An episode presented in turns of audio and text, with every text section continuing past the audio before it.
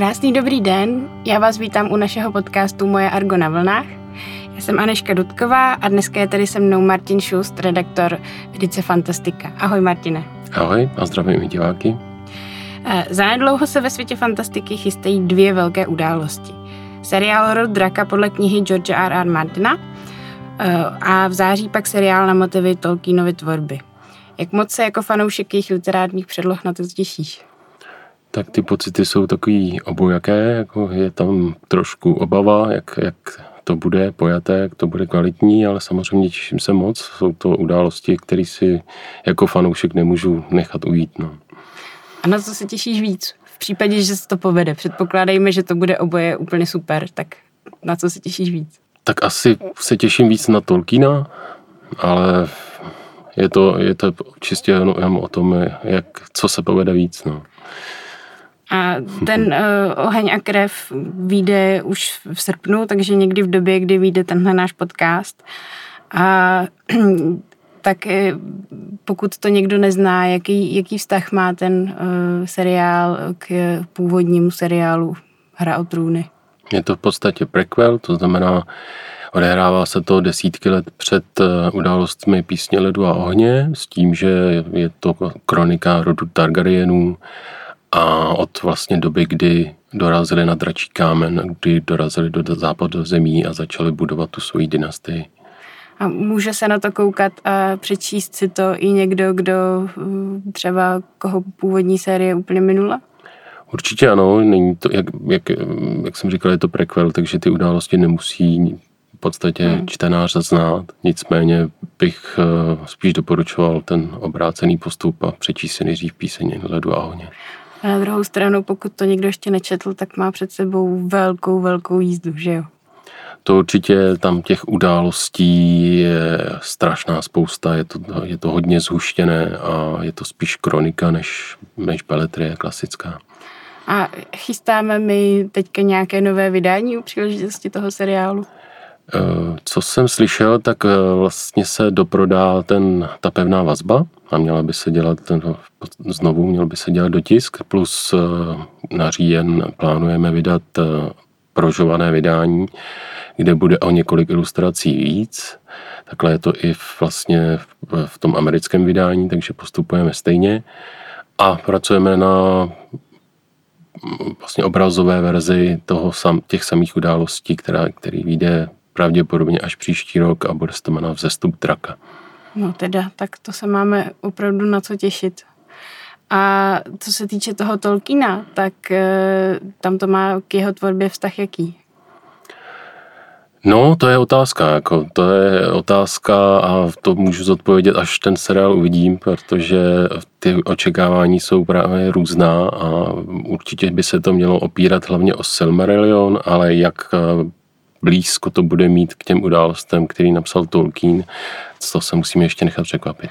Z toho posledního traileru to na mě působí, že tam bude velkou hrdinkou Galadriel, že jo?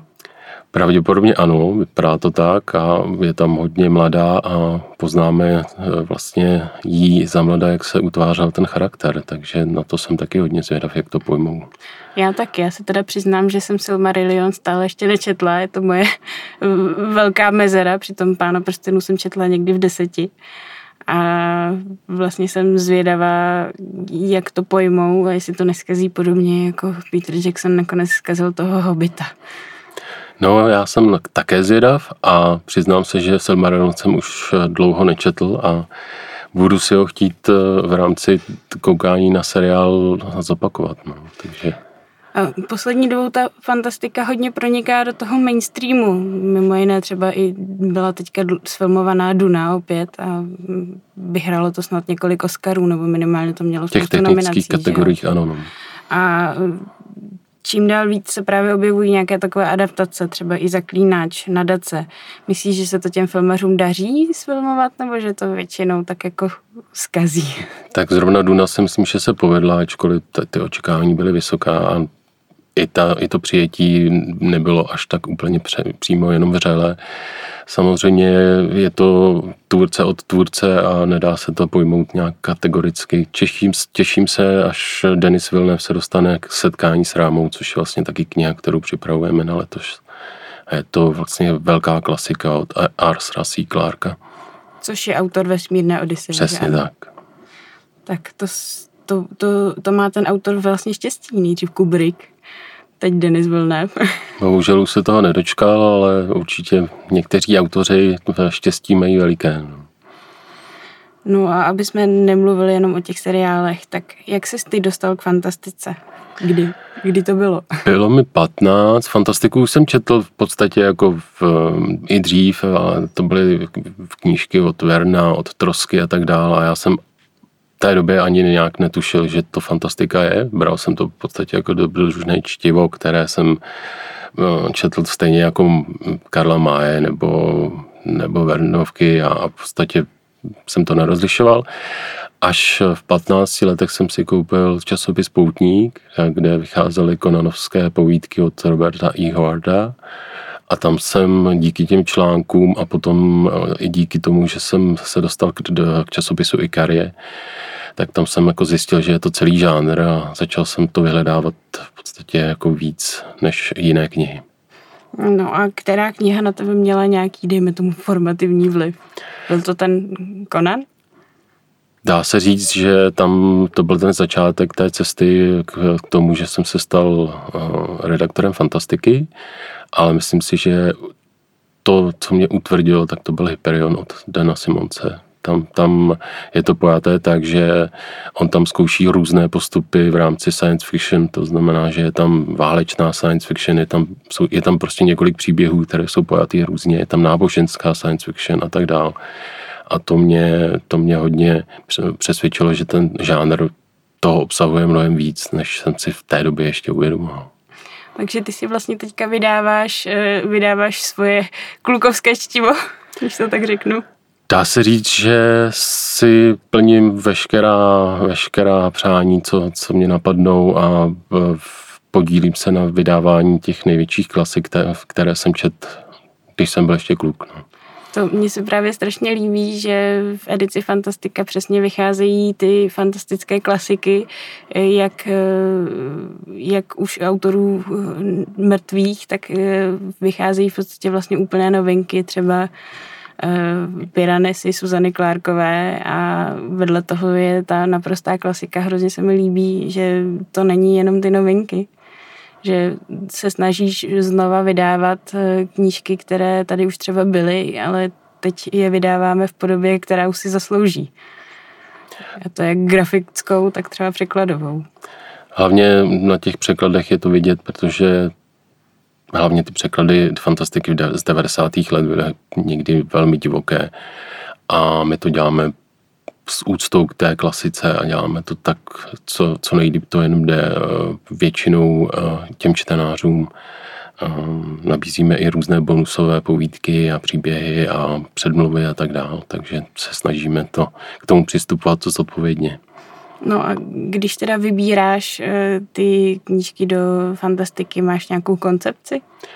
Koncepce je v podstatě co nejširší, eh, jak to jde, ta pestrost je tam, je tam jako důraz, eh, jak si říkala, vychází tam nová vydání eh, v českém překladu už známých knih, vychází tam stejně legendární tituly, které u nás byly dosud opomíjeny a vychází tam i novinky a to nejenom v rámci fantazie, ale i v rámci science fiction, takže je to, je to hlavně o té pestrosti. A které knihy ti v posledních měsících udělaly největší radost? V posledních měsících to byl určitě hněv draků od Týmna Vintra, to je kanadský autor, který napsal krvavou, epickou, velmi čtivou science, uh, fantasy z draky.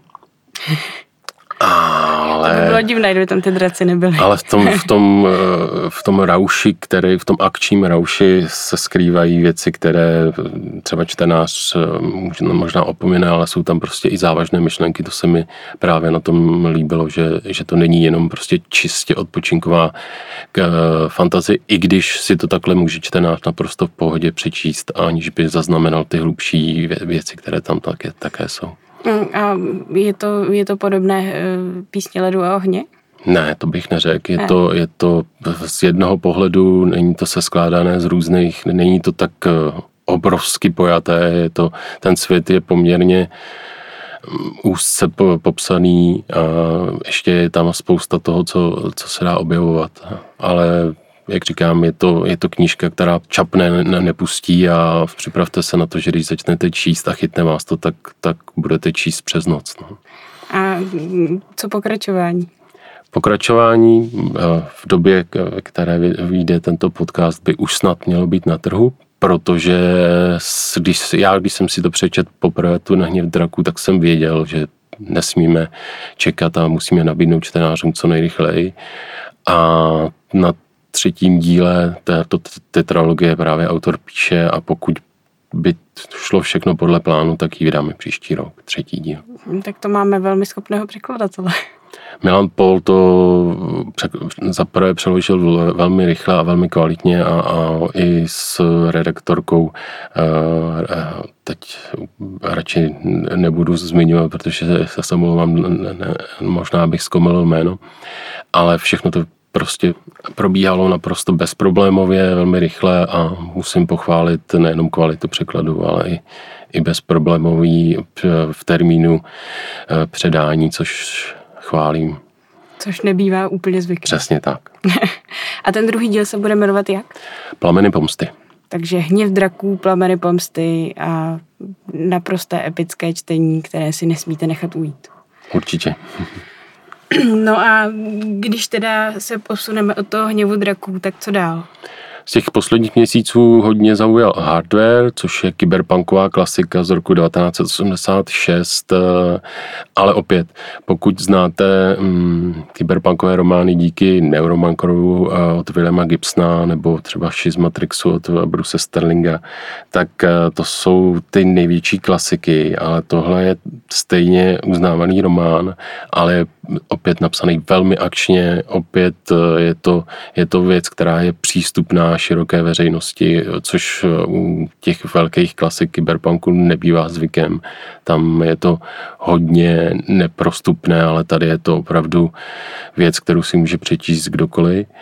A ty reakce jsou hodně, hodně vřelé. My jsme tam eh, zanesli i předmluvu autora, je tam, eh, je tam i volně navazující povídka jako bonus a je tam i stať o kyberpunku 80. let, vlastně o tom vzepětí toho hnutí a ta, hlavně jako se povedla i obálka, která prostě prodává, co si budeme povídat. No.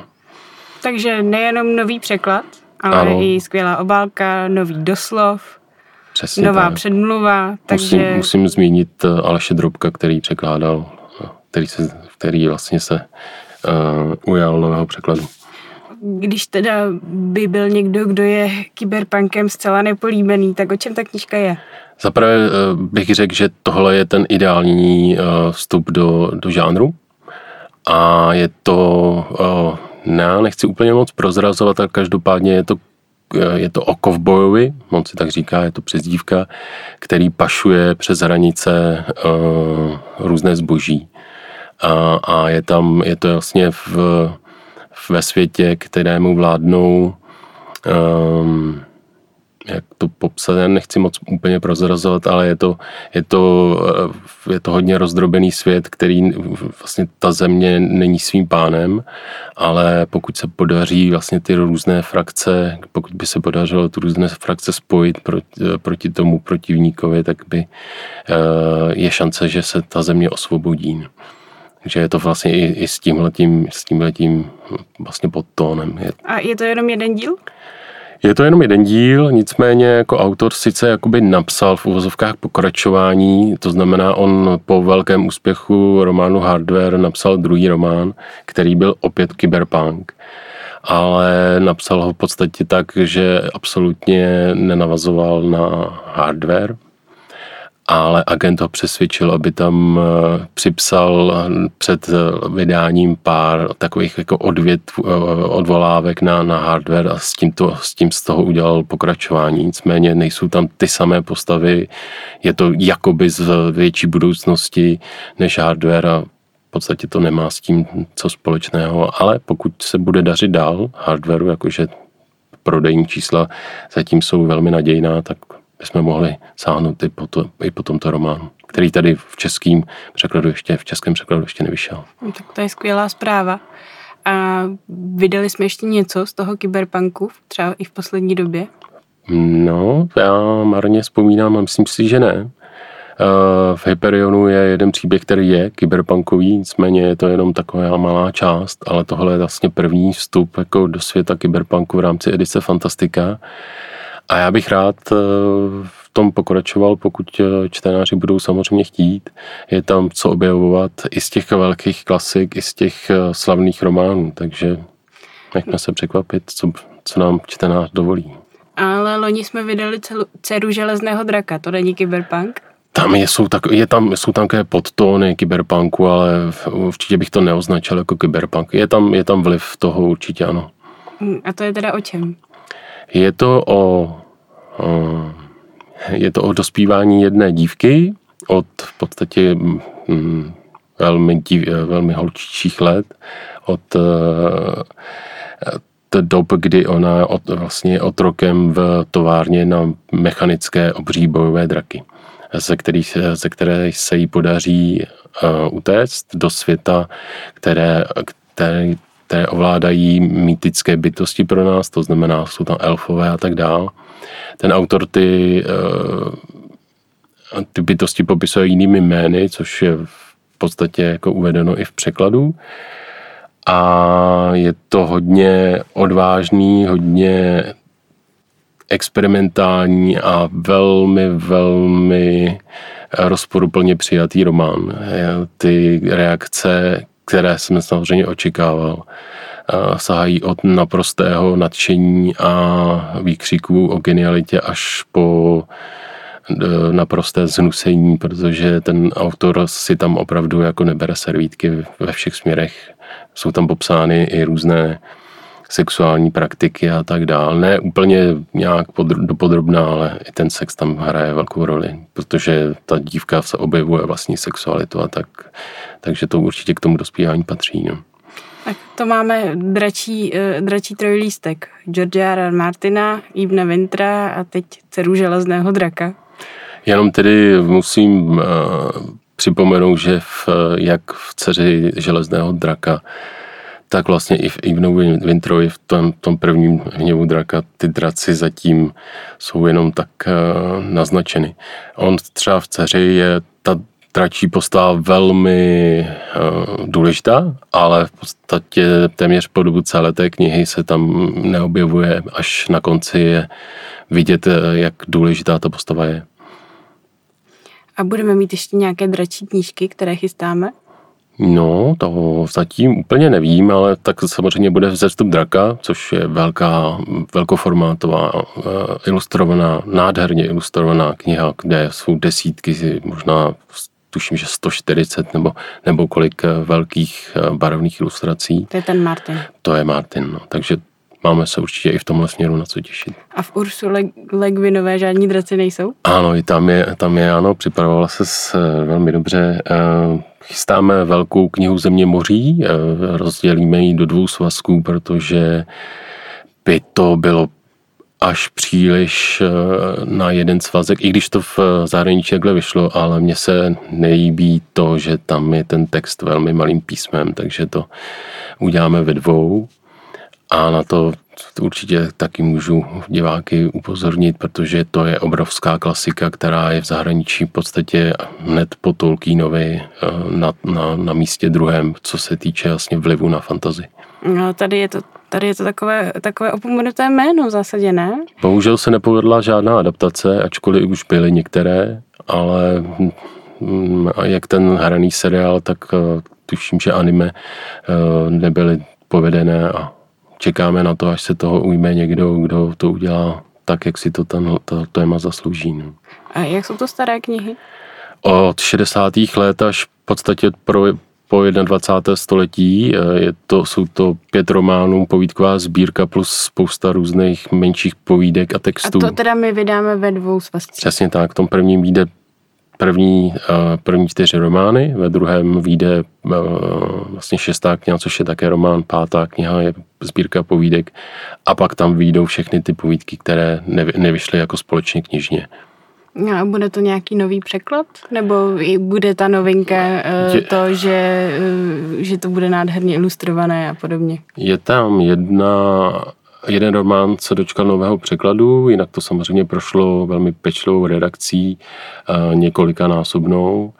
A takže je to ve v mnoha směrech hodně upravený ten překlad původní, především Petra Kotrleho. A jsou tam eh, věci, které, to znamená ty povídky, tak tam, tam je spousta nového materiálu, který tady ještě čtenář nezná. Plus eh, ke každému románu je doslov, je velká předmluva, a to zase to jsou texty, které jsou tam nové.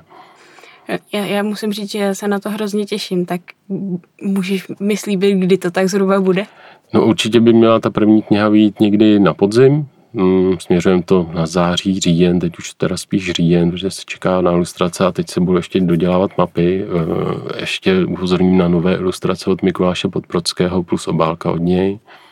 A teď nás ještě čekají mapy, ale vypadá to, že ten říjen stihneme bez větších problémů. Já, já se fakt na to hrozně těším a těším se, že si zase rozšířím nějaké, eh, nějaké obzory fantastiky a eh, klasické věci. No a další autorka, která je tady taková trošku opomíjená, přestože je to velké, velké, velké jméno, je Octavia Butlerová. Eh, já jsem očekával víc od českých čtenářů, tím teda spíš od prodejů. Ty reakce jsou velmi pochvalné a ta kniha zasáhla nejenom vlastně obec fantastiky, protože eh, jak si ten význam této knihy hm, vyžaduje, tak, tak reagovaly i různé veřejnoprávní média, ale zatím to nevypadá úplně nadějně. Každopádně chceme pokračovat, protože je to nejenom velké jméno fantastiky, ale je to velké jméno americké literatury a autorka se neustále, i když kniha vyšla v 90. polovině 90. let, tak, 93 eh, nebo 4, ne? A myslím, že 94, tak v současnosti je stále na žebřících bestsellerů a, eh, a díky tomu, že se dystopické literatuře velmi daří, tak je tam ve společnosti, kterou si zaslouží, to, je, to znamená Orwellův 1984, Bradburyho, Fahrenheit a tak dále. Takže tohle je stejně, stejně významná dystopie, ale řekl bych, že mnohem mrazivější než všechny ostatní, protože je naprosto reálná, nejsou tam žádné eh, zambí apokalypsy, ani jaderné války, je to jenom to, kam vlastně směřujeme eh, s, se současnou politickou situací a velmi reálná vize toho, co ona si představovala jako dystopii v roce 94 a my už v tom téměř žijeme. No ono se to taky odehrává někdy v roce 2020, kolik to bylo? Tuším, že Eh, Pět? Prolog je 2024 nebo 3, je to prostě současnost. No. A je tam, je tam hodně o, o té klimatické krizi, o nějakých ideologických sporech. Rozpad a... společnosti, rozvrat uh, politických názorů a tak dále. To v podstatě to, co my zažíváme, tak je to tam jenom posunutý o pár let dopředu a člověka z toho velmi mrazí prostě rasové otázky a tak dále. No. Já jsem Oktávii Butlerovou zaregistrovala právě před pár lety, dejme tomu pět šest, um, v tom americkém diskurzu a vlastně mě překvapilo, že je to autorka, kterou já tady vůbec neznám, přičemž v té Americe je to opravdu významné jméno, to podobenství o rozsévači a potom jeho pokračování, to je podobenství a o talentu. Tuším, o talentu. já teď, teď úplně nevím, no. jak se to bude jmenovat česky. Já, já si vzpomínám, že jsem furt měla v hlavě nějaký paraple, protože je to parable. Já, ano. A já teď při, přemýšlím, to... Eh, jak, jak se vlastně bude dvojka jmenovat. Teď se omlouvám, vůbec, vůbec si to nedokážu no, vybavit. No, ale každopádně tahle knížka je tak významná a samozřejmě v těch eh, nefantastických eh, ohlasech vždycky zaznívá, i když nemáte rádi fantastiku, tak tohle vlastně fantastika mm-hmm. není, jestli vy si to přečtěte. Je to opravdu hodně reálná vize. No. Te, které neustále mrazí. Prostě tam, tam člověk, eh, když, když to čte, tak si právě říká, že my už v tom téměř žijeme a nechceme se dočkat těchto dob. To by si podle mě, podle mě by si to zasloužilo úplně stejný, stejný věhlas jako třeba Margareta Atwoodová. Rozhodně a v, v podstatě v Americe, Americe to, to má. tak má. Já jsem teď čet recenzi, kdy, kdy recenzent v podstatě jako říkal, americký čtenář by neměl číst eh, Margaret Atwoodovou primárně, měl by si primárně přečíst Octavii Butlerovou a určitě jako to je to z jeho pohledu naprosto oprávněné. Hmm. Takže první věc, kterou si všichni posluchači přečtou, bude podobenství o rozstévači. Bychom mohli vydávat další knihy Octavie Butlerové. My chceme i, i, i tak, ale samozřejmě pokud by ten úspěch byl tak, jak jsme předpokládali, tak by nás to potěšilo mnohem víc. No a podobná klasika, která se k nám dostala teprve teď, je muž, který spadl na zemi. To asi spousta lidí zná díky filmové adaptaci s Davidem Bowiem. A teďka hlavně se to k nám dostalo, protože uh, autor napsal i dámský gambit. Ano, je to autor, který má neuvěřitelné štěstí na adaptace. Uh, připomenu barvu peněz s Paulem Newmanem hazardního hráče s Paulem Newmanem a Tomem Cruisem, kdy vlastně Paul Newman dostal tuším Oscara za tuto roli. A vlastně i muž, který spadl na zemi s Davidem Bowiem, film, která, který je naprosto uh, milovanou klasikou a momentálně je to, je to i seriál, uh, který vyšel letos. Zatím jsem ho neviděl, ale jsem na to hodně zvědav. A každopádně mm, díky tomu, že ten dámský gambit měl tak neuvěřitelný úspěch, tak má i úspěch muž, který spadl na zemi čtenářky a čtenáři, které zaujal prostě dámský kamby, tak, tak si koupili tak, jak jsme předpokládali, nebo tak, jak jsme doufali, e, i muže, který spadl na zemi. U nás... Tam e, jde taky, tam jde taky o nějaké, nějaké to ekotéma, že? Rozhodně, no, je to, to, je to v podstatě o mimozemšťanovi, který uniká z planety, která je právě zničená ekologicky a snaží se najít pomoc na Zemi a bohužel to nejde podle plánů, protože známe to tak, jak, jak by se to asi pravděpodobně stalo. To znamená, naráží na, na zeď lhostejnosti a podezření a, a dalších prostě a pak se propadá vlastně do neřesti alkoholismu a tak dál a tam je to popsané velmi reálně, protože autor se s, s alkoholismem potýkal i v osobním životě. Což je spojovací linka třeba s tím dámským gambitem. Ano. A tahle ta knížka vyšla v 60. letech, že jo? Ano, vyšla v, tuším, že 68, 7, teď úplně přesně nevím. Každopádně dneska až na ten možná styl a až na to, že je to velmi stručně, tak jak se psalo předtím. Dneska by z toho byl prostě 600 stránkový román a on to tam stihne. Nebo trilogie o pěti dílech. Ano, a on to tam stihne na 200, necelých, tuším, že 200 stranách ale je to, je to v tom v mnoha ohledech je to reálné. Je to, je to opět jako čte, čtení, které nezestárlo až tak moc, jak by jsme si uh, díky vůči tomu stáří mohli představovat. No a když uh, jsme u sci-fi, tak uh, ještě bych ráda zmínila českou sci-fi Nulatu. Nulatu Jakuba Husara, ten aut, vlastně Jakub je v tom nejlepším slova smyslu naprostý blázen. A my ho milujeme za to. On má svět, který je tak dopodrobna propracovaný, že ačkoliv eh, s realitou našeho dneška nemá vůbec nic společného, tak eh, opět je velmi realistický. A je to vlastně o cestě mnoha vesmírných lodí na skládkosvět a kde je, jsou vlastně pozůstatky různých civilizací, což v, v jejich očích těch civilizací je odpad, ale v očích vlastně těch lidí, které, kteří tam spějí vesmírem a je to obrovský poklad. A je to v podstatě historický životopis, historický v těch uvozovkách, v podstatě je to příběh obrovsky uh, důležité postavy v tom vesmíru, která má velký vliv do budoucna. Jakub momentálně píše z té stejného světa další román, který by snad mohl vyjít příští rok.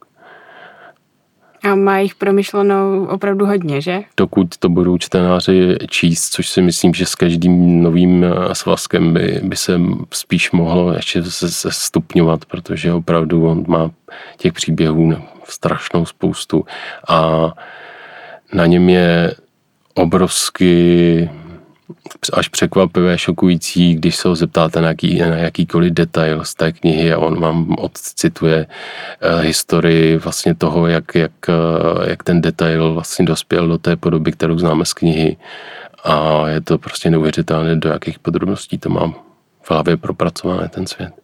A ještě bych uh, chtěla podotknout, že ta grafická úprava je úplně nádherná a taky se právem odstla v nominacích na nejkrásnější knihy roku. Ano, za to jsme velmi rádi. Bohužel tu nominaci neproměnila, ale i, i ta nominace je velmi významný počin pro nás a pro edici vlastně fantastických knih v Argu určitě také. On to má vlastní, vlastní edici, která se jmenuje Koráb, je to v podstatě jméno toho světa, který si uh, autor vysnil. No a jaké další knížky ještě chystáme do konce roku? Je toho spousta, některé jsme řekli. Mm, teď momentálně pracuji na Konanovi, eh, do, dobrodruhu Konanovi, což je druhá kniha klasických povídek od Roberta E. Howarda s Konanem v hlavní roli. A opět je to takový ten splněný sen z mládí. Děláme to ale v, novém překladu Romana Tilcera a je tam spousta bonusových materiálů, které tady nikdy nevyšly. Pak eh, Velká kniha Země moří, eh, rozhodně eh, velmi, opět velmi upravený překlad Ohně a krve v brožovaném vydání. No, teď všechno úplně mi utíká z mysli a každopádně je toho, je toho spousta. Hmm. A povídky typ 3? Ano, vidíš, tak to je ještě jasně, ještě jasně uh, připomněla Jamese, Tip, Jamese Tiptree, což je v podstatě pseudonym Alice Sheldonové. Obrovsky významná další autorka, která u nás je velmi opomíjená a tohle je výběr z její povídkové tvorby. A hlavně i ta autorka uh, je její životopis je až fascinující a všechno se to podstatě zrcadlí v té, té její tvorbě. Ona pracovala nějak pro CIA? Pracovala nejdřív ve vojenské rozvědce v době hm, druhé světové války. Tam se osvědčila natolik, že byla vlastně ženou eh, v armádě s hodností majora, což tehdy rozhodně nebylo vůbec eh, obvyklé. Díky tomu se potom dostala do spravodajských služeb do CIA Nakonec CIA opustila a udělala si diplom z experimentální psychologie a vlastně byla dlouho považována díky tomu pseudonymu za muže. Dokonce Robert Silverberg prohlásil, že neexistuje možnost, že by něco takového mohla napsat žena. Pak se a žena si řekla, hold my cup. Ano, a pak se jí velmi, velmi zdvořil omluvil a uznal svoji chybu. A jsou to obrovsky zase fascinující povídky. Jsou tam věci, které tady nevyšly a některé, které tady vyšly, ale v ne tak povedeném překladu tady musím zmínit eh, jména překladatelů, což je Richard Podaný a Viktoria Niž, stejný tým, který se podílel na sbírce povídek od Harlana Ellis na vrchol vulkánu. Ano, o tom jsme tady už s Viktorem mluvili před několika díly. No a takže jako obligátní otázka nakonec, což je dotaz, který dostáváme na sociálních sítích dnes a denně, minimálně jednou za týden. Stále pracujeme na překladu Berena a Lutien? Ano, pracujeme, je to na dobré cestě, nechci slibovat že jakýkoliv termín, ale překlad se pomalu formuje, byl z, z větší části i odevzdán, pracuje se na tom i redakčně, sou, souběžně s tím, jak vlastně překladatel pracuje na zbytku překladu. Takže já jsem překladatele potkala a ač byl zcela nepřipraven, tak vytáhl z batohu originál a překlad a bylo vidět, že na tom opravdu pracuje v každém volném okamžiku, takže čtenáři Tolkiena mohou být ujištěni, že je to opravdu na dobré cestě, ač je to velmi, velmi těžký počin, tak to opravdu bude. Rozhodně si těšíme na tu knihu a určitě i na to, že nás čtenáři přestanou bombardovat přílivem otázek, kdy, kdy už pro boha kdy. tak jo, tak já myslím, že do té doby si tady narýsoval spoustu čtení, které si mohou přečíst všichni čekající na Berena a Lutien a ještě jim pár knih zbyde. A já ti moc děkuji, že jsi přišel. Děkuji za pozvání. A děkuji všem, že jste si nás poslechli.